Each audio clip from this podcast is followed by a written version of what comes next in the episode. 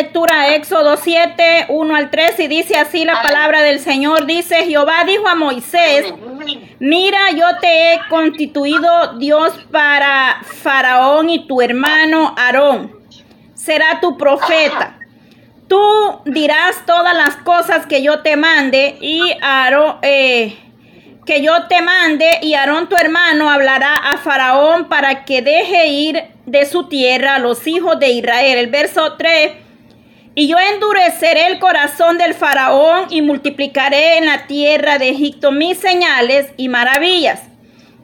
Y faraón no os oirá más, yo pondré mi mano sobre Egipto y sacaré a mi ejército, mi pueblo, los hijos de Israel, de la tierra de Egipto con grandes juicios y serán los egipcios que yo y sabrán los egipcios que yo soy Jehová cuando extienda mi mano sobre Egipto y saque a los hijos de Israel de en medio de ellos. En el verso 6. E hizo Moisés y Aarón como Jehová les mandó. Así lo hicieron. Era Moisés de edad de 80 años y Aarón de edad de 83. Cuando hablaron a Faraón, el verso 8, habló Jehová a Moisés y a Aarón diciendo, así Faraón os respondiere diciendo, mostra milagros. Dirás, Aarón, tú toma tu vara y échala delante del Faraón para que se haga culebra el verso 10, vinieron pues Moisés y Aarón a Faraón e hicieron como Jehová lo había mandado y echó Aarón su vara delante del Faraón y de sus siervos y se hizo culebra. Entonces llamó Faraón a sabios hechiceros e hicieron también lo mismo. Los hechiceros de Egipto con su encantamiento en el 12, pues echó cada uno su vara, las cuales se volvieron culebra. Mas la de vara de Aarón devoró las varas de ellos. El 13, y el corazón del faraón se endureció y no los escuchó como Jehová lo había dicho. Gloria a Dios. Hasta ahí tenemos la lectura de esta tarde. Bendito Dios de Israel. Gloria a Dios por la palabra, hermanas. Y aquí nos sigue hablando, ¿verdad? sobre la maravillosa eh, y la misericordia que tuvo Dios con el pueblo de Israel a libertarlo, ¿verdad? De, del, faraón. Porque el Señor acá le está diciendo a Moisés y a Faraón que él iba a hacer grandes milagros para que los egipcios vieran las señales con las cuales el Señor mandaba libertar a su, a su pueblo, que era Israel, a los egipcios que estaban esclavizados allá. El faraón, hermana, no solamente representa esa tierra o esa nación, también representa al mundo, las adversidades que muchas veces nosotros también estamos, eh, estamos ahí contemplando y no queremos soltar o dejar ir. Eso también es un faraón. Aquello que nosotros no nos queremos despojar de ello.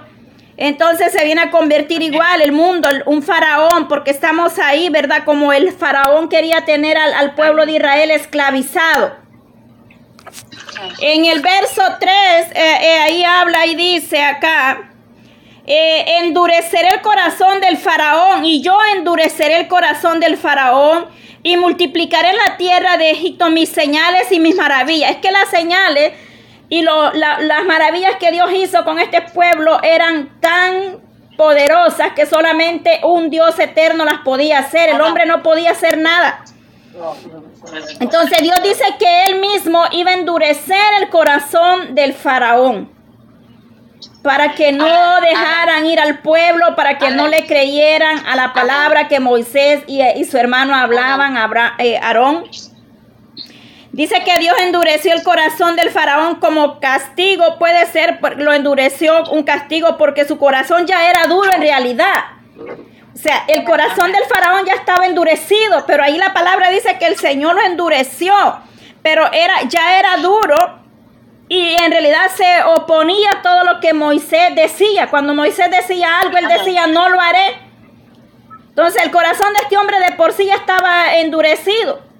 Amén. Porque no tenía temor a Dios ni a nada, sino que él, él, era, él era, él se creía un Dios, pues. Pero al aumentar la dureza, del corazón del faraón, Dios estaba, hermana, mostrando o actuando un gran principio, porque el Señor dice que Él lo iba a endurecer ese corazón aún más de lo que ya estaba endurecido. Amén. Porque vemos que solamente el Señor puede quitar eh, o, ¿cómo decirle? Quitar la dureza del corazón del hombre, solo Dios la puede cambiar.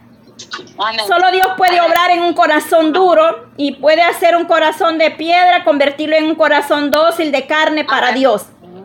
Como estaba este hombre endurecido, ¿verdad? Ante la presencia del Señor. Entonces estaba, era rebeldía que tenía contra Dios este hombre, una rebeldía, porque incluso cuando Moisés se, se le paró, él dijo, ¿quién es tu Dios? Yo no conozco tu Dios. O sea, es tremendo como este hombre le habló ahí a, Moisés. O sea, tremendo. Ahí si Dios hubiera querido quitarlo, lo quita en ese momento por hablar de esa manera. ¿Quién es tu Dios? Dice para que yo le obedezca. Tremendo. Entonces ahí se muestra la rebeldía, hermanas, eh, en el ser humano, la dureza del corazón, que el hombre cuando no tiene temor de Dios es capaz de hablar o de expresar cualquier cosa. Y de hacer cualquier cosa, porque este hombre tenía esclavizado al pueblo, como ya lo hemos leído otras veces. Él tenía al pueblo ahí, ¿verdad? Esclavizado. Entonces, pero Dios eh, es el que había ordenado las cosas y cuando Dios habla, hermana, Él va, de una o de otra manera, Dios va a dar cumplimiento a su palabra. Cada vez que Dios quería, Él quitaba, si nos damos cuenta y hemos leído, ¿verdad? Ahí, las plagas que el Señor, eh, que Dios mandó al pueblo del faraón, él las, él las ponía, las mandaba, pero cuando él quería la quitaba, levantaba la plaga, levantaba el castigo. Pero el faraón seguía igual, endurecía. Endurecía otra vez el corazón del faraón y el faraón decía, no dejaré ir a este pueblo. No lo dejaré ir. Entonces siempre que Dios mostraba la misericordia, el faraón seguía endurecido su corazón. Porque así a veces nosotros como pueblo, como iglesia actuamos. Dios viene obrando de una manera especial en nuestras vidas, pero nosotros a veces endurecemos el corazón. Amén. Amén. La vara, ahí dice, habló Jehová a Moisés y Aarón diciendo, si Faraón os respondiere diciendo, mostra milagros, dirás, Aarón, toma tu vara.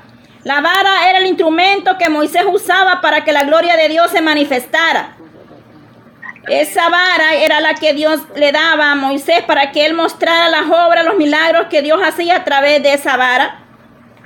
Pero mira qué tremendo, porque aquí esta palabra que hemos leído, también vemos que el enemigo es engañador y es imitador y que Dios lo reprende en esta tarde al mentiroso, porque la sangre de Cristo tiene poder. Porque la sangre que Jesucristo derramó en esa cruz no fue en vano, amén. Entonces dice que aquí en estos últimos versos habla y dice que el faraón le pedía que mostrara milagros. Y Aarón tomando la vara la echó, dice, para que se convirtiera en culebra. Entonces, si nos damos cuenta de todas las obras, los milagros que eh, Dios hacía con este hombre, con el faraón, pero él quería seguir viendo más todavía. No creía, porque el mismo Dios había dicho que iba a endurecer ese corazón de que ya estaba duro. Es decir, miraba la mano de Dios, miraba las plagas que venían al pueblo, pero de igual manera el Señor las quitaba, pero él volvía a endurecer ese corazón. Entonces en el 12 nos habla y dice que en el 11 dice, entonces llamó también el faraón tenía sus sabios, sus hechiceros, porque ahí dice que entonces llamó eh, faraón sus sabios y los hechiceros e hicieron también lo mismo. Es decir, el enemigo es un mentiroso y quiere imitar, quiere imitar lo que Dios hace, pero está derrotado. Porque yo siempre les he dicho, hermanas, que lo que es de Dios permanece para siempre y lo que es de Dios, Dios lo va a respaldar. Cuando Dios está con nosotros, aunque se levante el mentiroso imitando o haciendo cualquier cosa, porque hay dos clases de, de espíritu, déjeme decirle, el espíritu de Dios y el espíritu mentiroso, engañador, y lamentablemente ese espíritu se mueve en las iglesias. el espíritu de mentira, de engaño, de burla. Dice que este faraón tenía sus magos, sus hechiceros. Por eso no a todos debemos decirle amén, porque nosotros tenemos que examinar y, saber de dónde vienen las cosas, retener lo bueno, desechar lo malo. Podemos oír todo, pero hay que saber discernir de dónde vienen las cosas, porque dice que él, Aarón, tiró la vara y la vara se convirtió en culebra. Y viene el faraón y dice, como diciendo, ah, mis, mis magos, mis hechiceros, los mentirosos, los engañadores también pueden hacer lo mismo que tú haces. Queriendo dejar a Dios como lo querían dejar burlado, pero eso jamás podía pasar porque Dios no es, no quedará uno avergonzado. Y Dios, y Dios lo que Él hace es real y verdadero y lo de Dios permanece para siempre. Amén. Bexaida. Amén. Entonces eh, ellos vinieron y tiraron sus varas de ellos, también se convirtieron en culebra. Pero me llama la atención y es importante como vemos que dice, pues echó cada uno su vara, las cuales se volvieron culebra. O sea, también ellas se, volvieron culebra, las varas de, los, de esos mentirosos, porque eran unos mentirosos. Ah. Pero aquí va lo bueno, porque con Dios no se juega, Dios no lo podemos retar. Dice, mas la vara de Aarón devoró la vara de ellos. Mire qué hermoso el poder de Dios, porque Dios lo que hace, lo hace perfecto. Dios es grande en misericordia, hermanas, hermanas. Y Dios tiene cuidado de, uno de su pueblo, de cada uno de nosotros. Dice que las varas de estos mentirosos, de estos hechiceros, de estos magos, fueron devoradas por la, por la culebra de, dice aquí vara, aquí dice, sabemos que la vara se convertía en culebra, pero acá dice, mas la vara de Aarón devoró la vara de ellos. ¿Por qué? Porque la mentira, la falsedad, la imitación no va a prevalecer contra Dios. O sea, un mentiroso, un, eh, un falso, se, se, va a ser descubierto siempre. Amén. Pero el verdadero hijo de Dios o el verdadero siervo de Dios tiene el respaldo de arriba.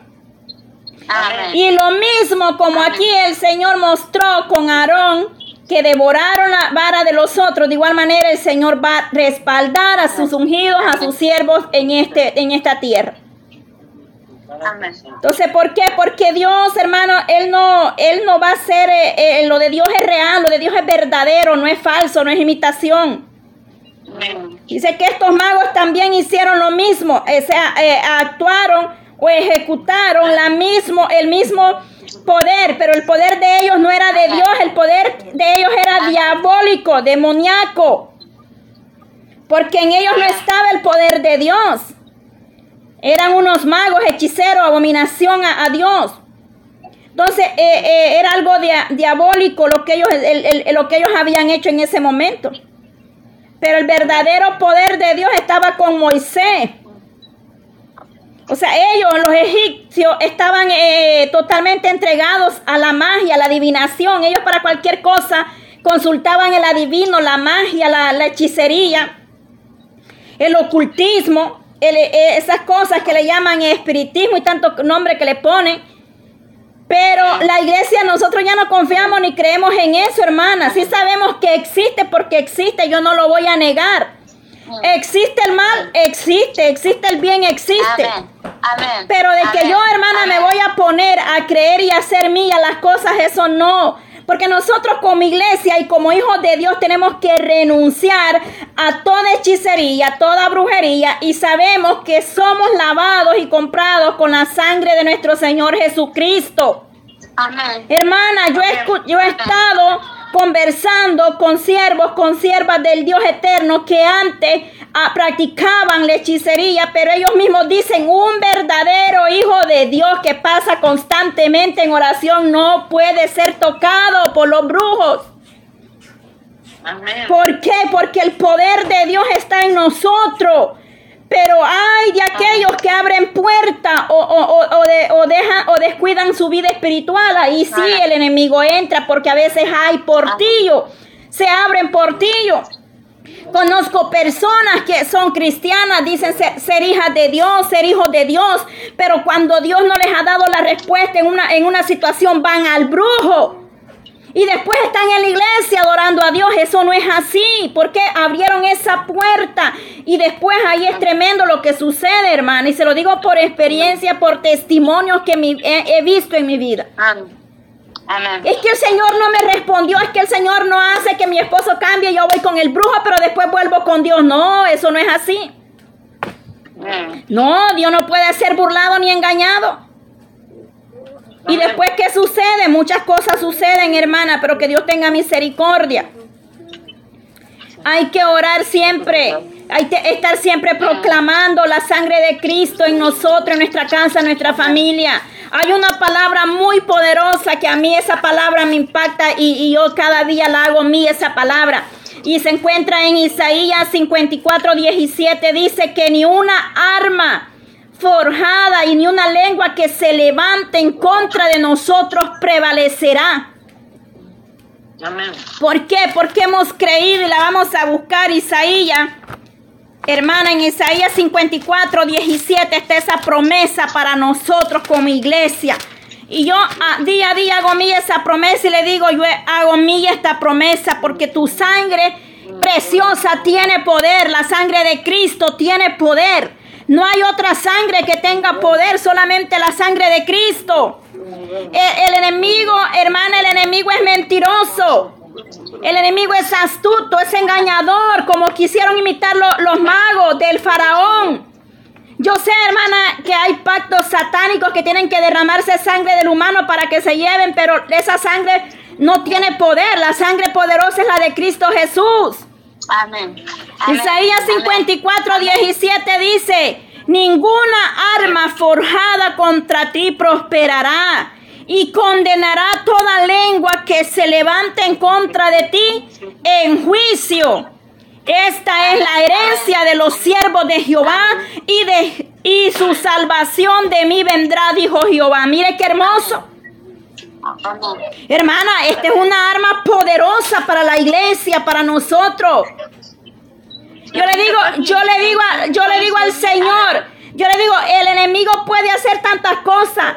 Cualquiera puede ir donde un brujo y pagar y, quedarse sin comer por quererte hacer daño. Pero si en usted está la oración, si en usted están estas promesas, eso va a retroceder. Eso se va a disipar.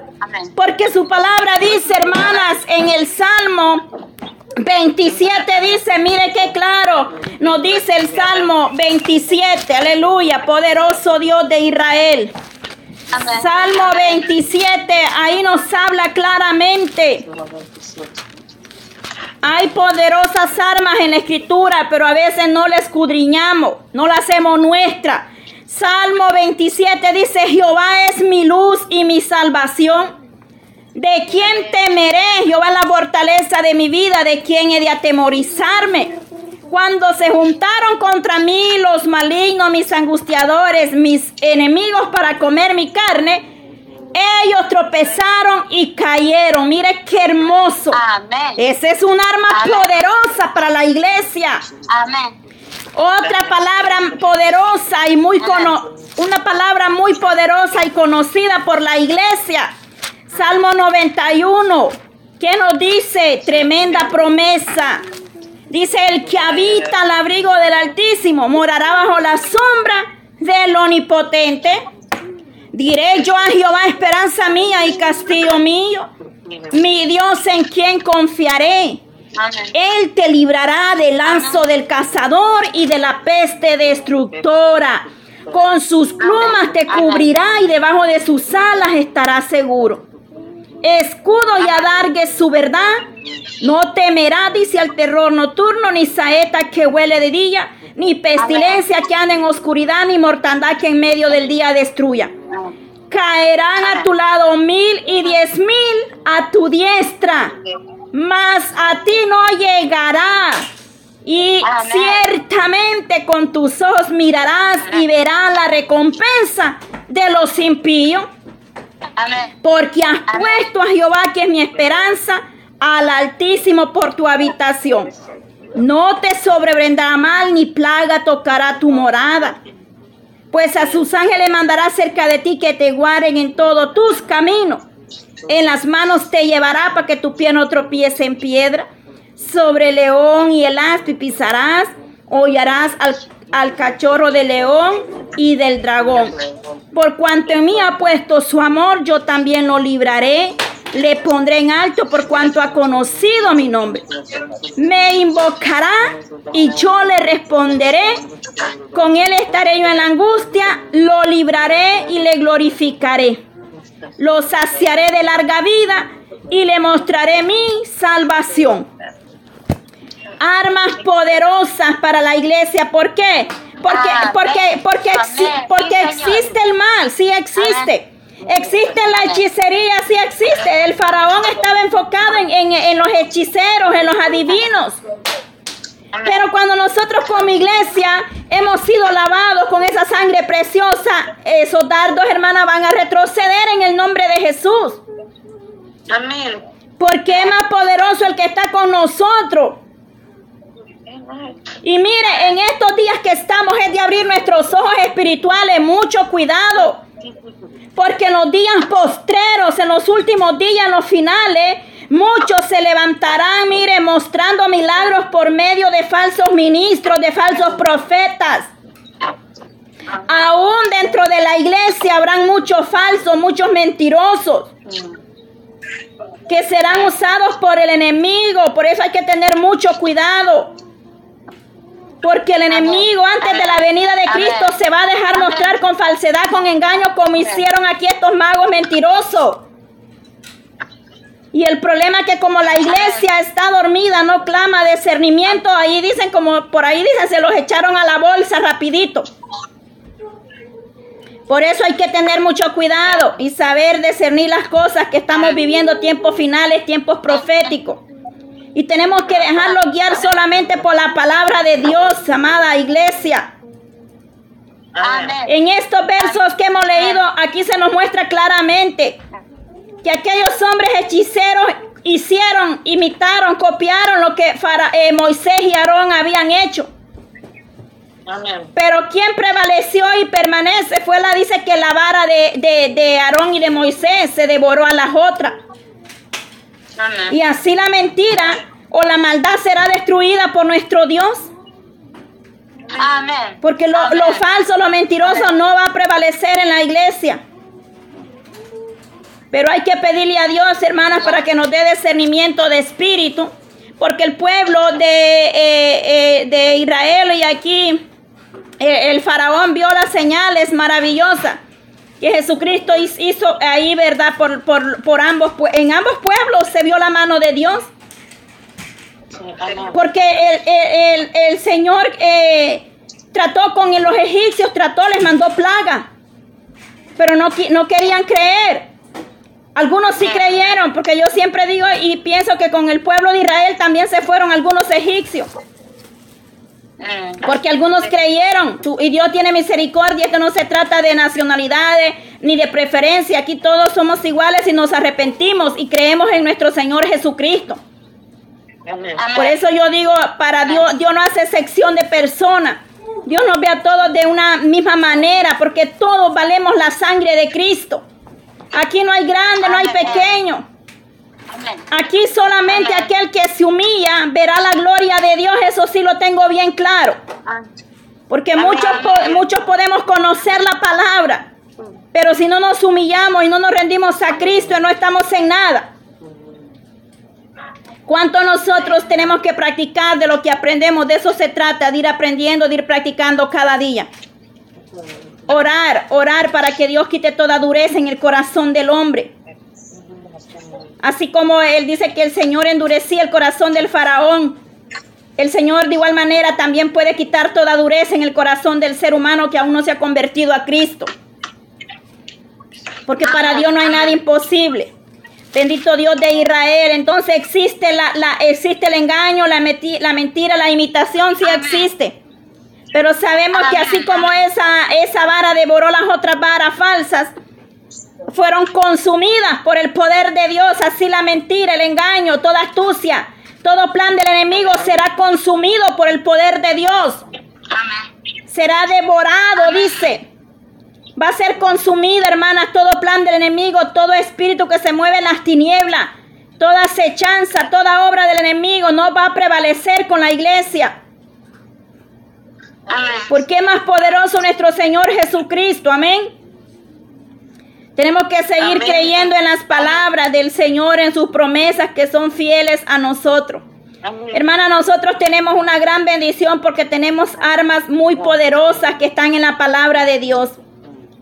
Necesitamos escudriñarlas, necesitamos leer la escritura para poder darnos cuenta que el Señor nos ha dejado medicina para todo. Amén. Gloria a Dios, voy a dejar hasta ahí este, este, este verso de Éxodo 7, 1 al 13, para la honra y la gloria de Dios. Y así vamos a avanzar con los tiempos, con cada uno de los versos que siguen para referente al tema. Gloria a Dios.